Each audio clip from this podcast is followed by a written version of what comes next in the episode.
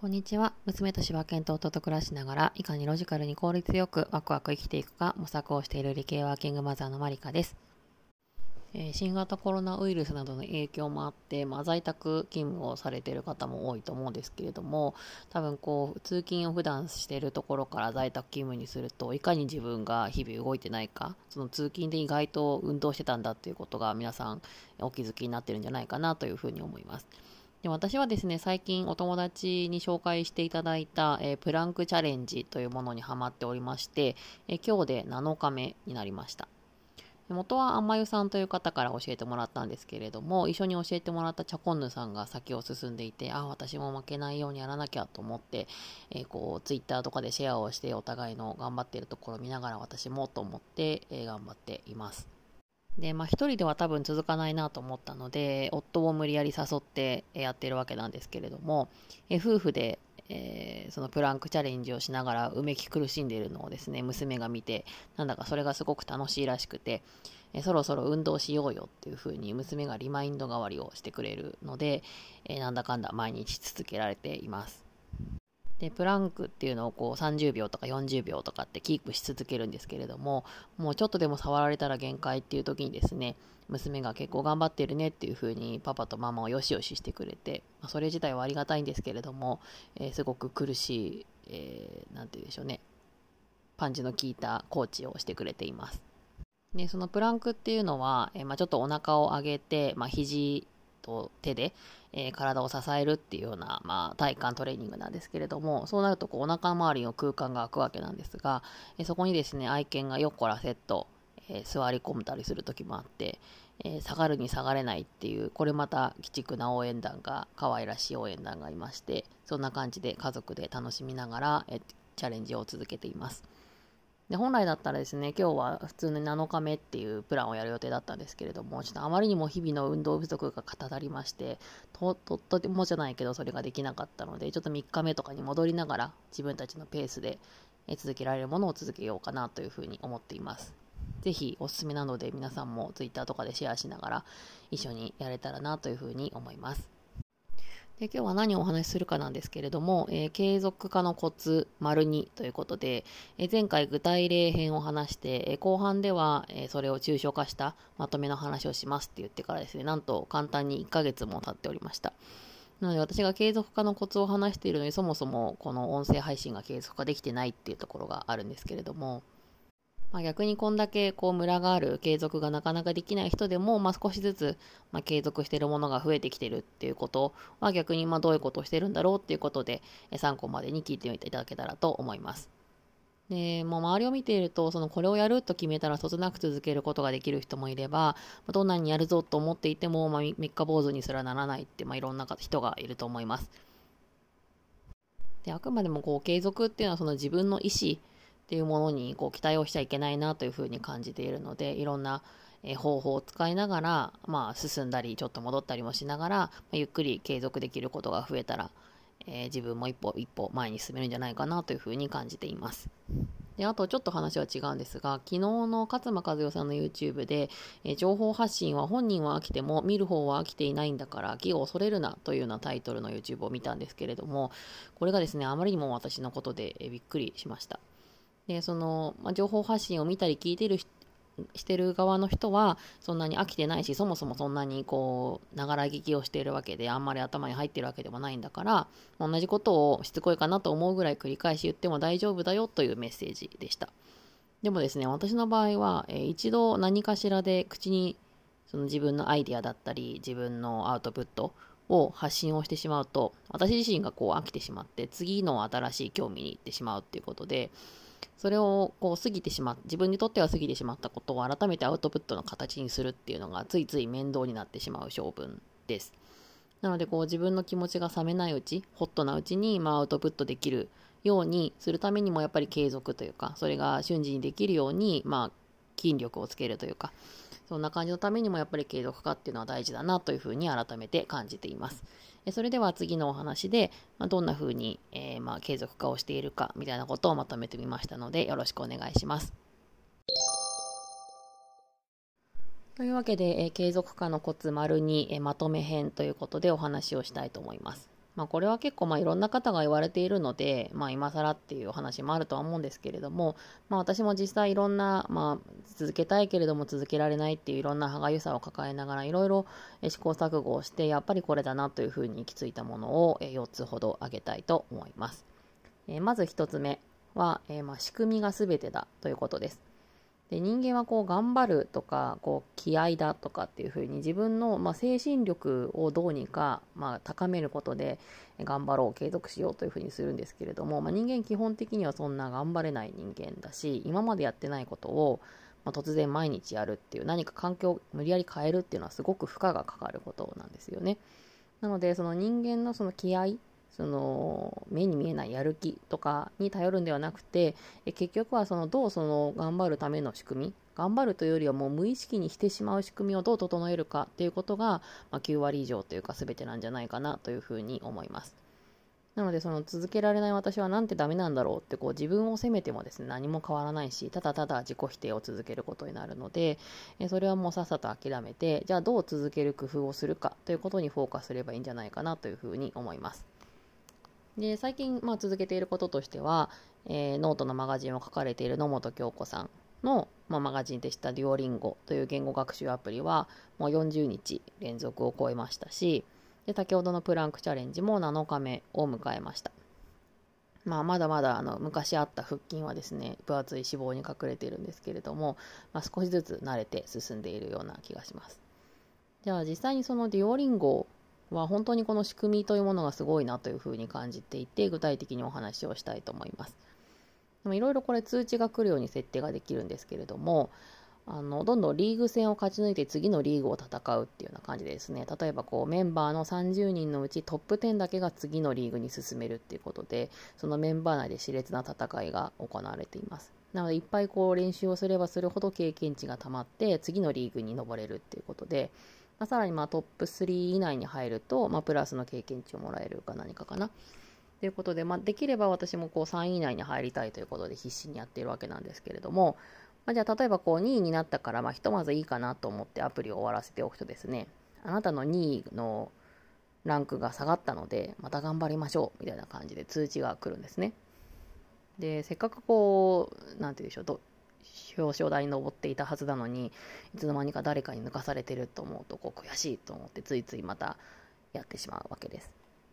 でそれにま毎日一定時間に設定をした時間にま通知が来るので、まあ、そろそろやらないといけませんよっていうふうな通知が来ます。でこれもこう連続して毎日やっているっていうことが、まあ、いろんな与えられているミッションの中の一つにありますのでそれをまあ絶やすわけにはもうしかも40日もやっているとですね絶やしたくはないのでまた必死にその通知が来るたびにはっと思っては、えー、やっています。でその先ほど言ったようにいろんなミッションがありましてその何日連続でしているとかあとはその何て言うでしょうあのクリアしたレベルが1個レベルクリアすると王冠が1個もらえるんですけれども、まあ、王冠が何個もらえたとかっていう風に本当にまあゲームのメダルを集めるような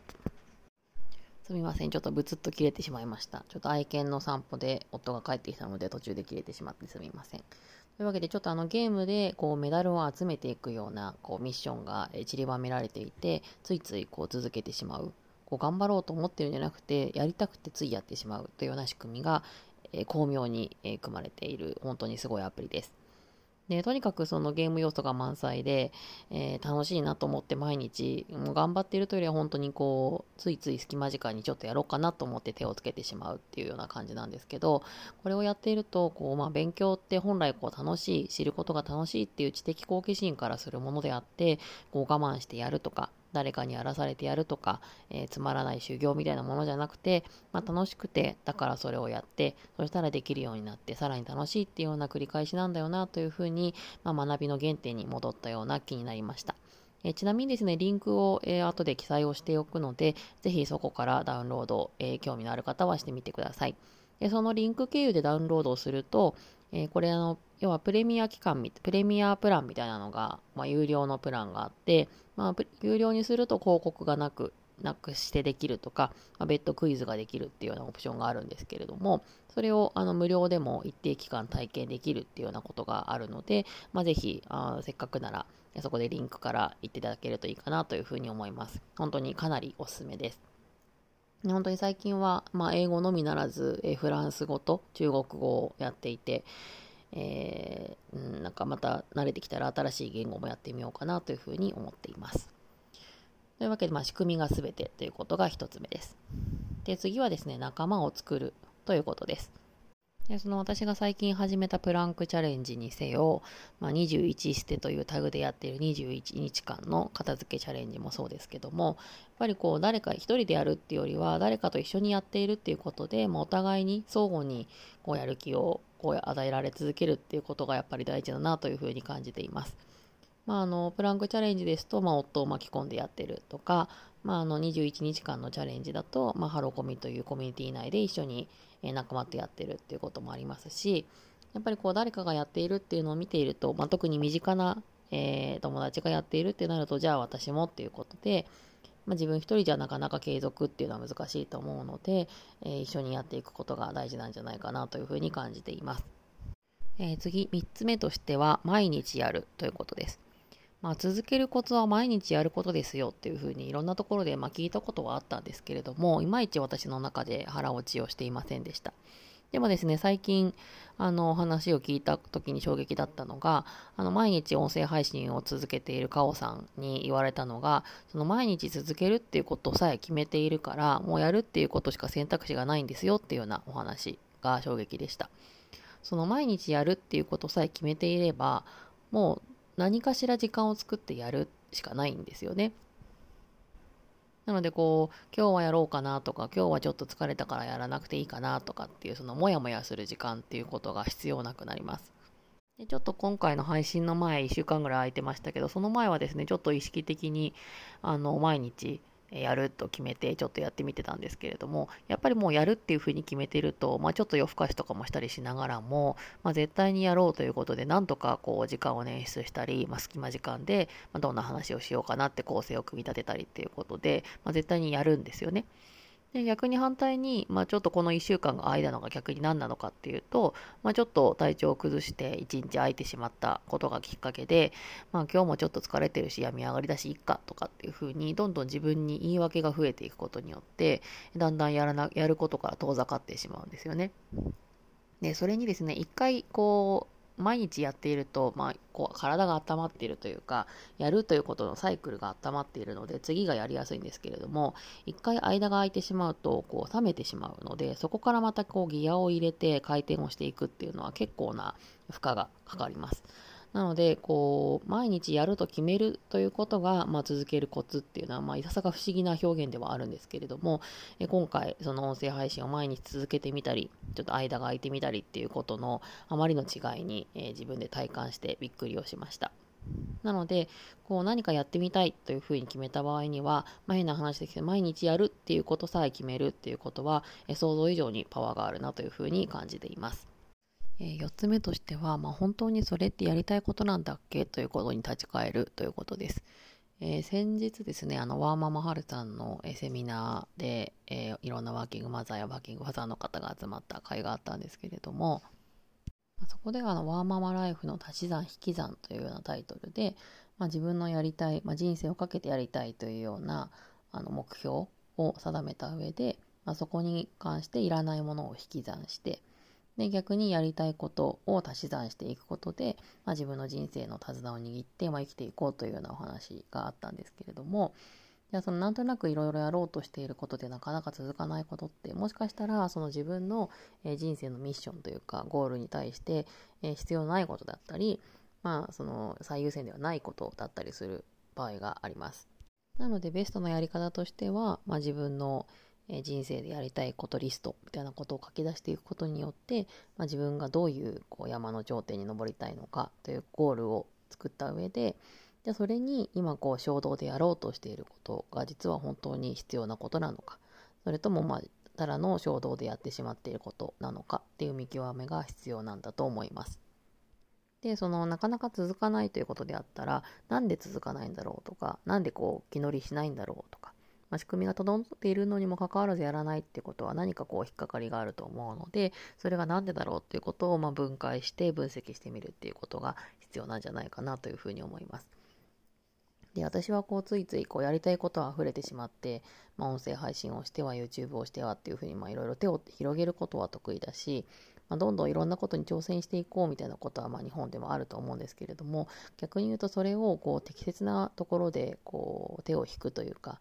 視野選択をするっていうことは、まあ、日本全体としてもすごくあまりこう強く教えられてるものでもないし、えー、皆さんこう苦手にしやすいところなんじゃないかなというふうに思います。なので時間は有限なのでこうあえてやらないという選択肢を取るということも大事な選択の一つだと思うので、えー、ちょっとなかなか進まないなと思う時には何で進まないんだろうということを分解してみることをお勧めしたいと思います。というわけでお話をしてきましたが、まあ、継続化のコツの2まとめ編ということでまず1つ目が仕組みが全てであるということ。そして、えー、仲間一緒に続ける仲間を集めようということ。そしてこう毎日やると決めることによって、まあ、今日やろうかなやらないかなということを考える手間を排除すること。そしてそれでもなかなか続けられないってことはそれって本当にやりたいことなんだっけ？自分の人生のミッションにそぐわないんじゃないかなっていうことを考えてみるっていうことの4つについてお話をしました。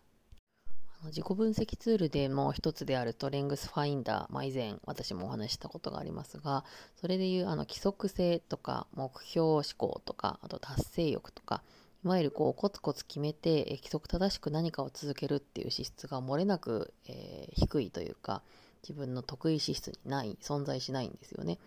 なので、こう、続けるっていうことに対する、まあ、苦手意識というかっていうのは結構長年持ってきたんですけれども、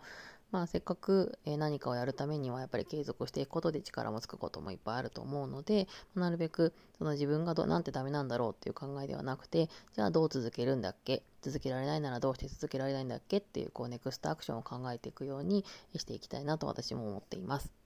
えなかなかいろんなことやりたいけど続けられないと思っている方のどなたかの参考になれば幸いです。え今日も最後までご視聴いただきありがとうございました。マリカでした。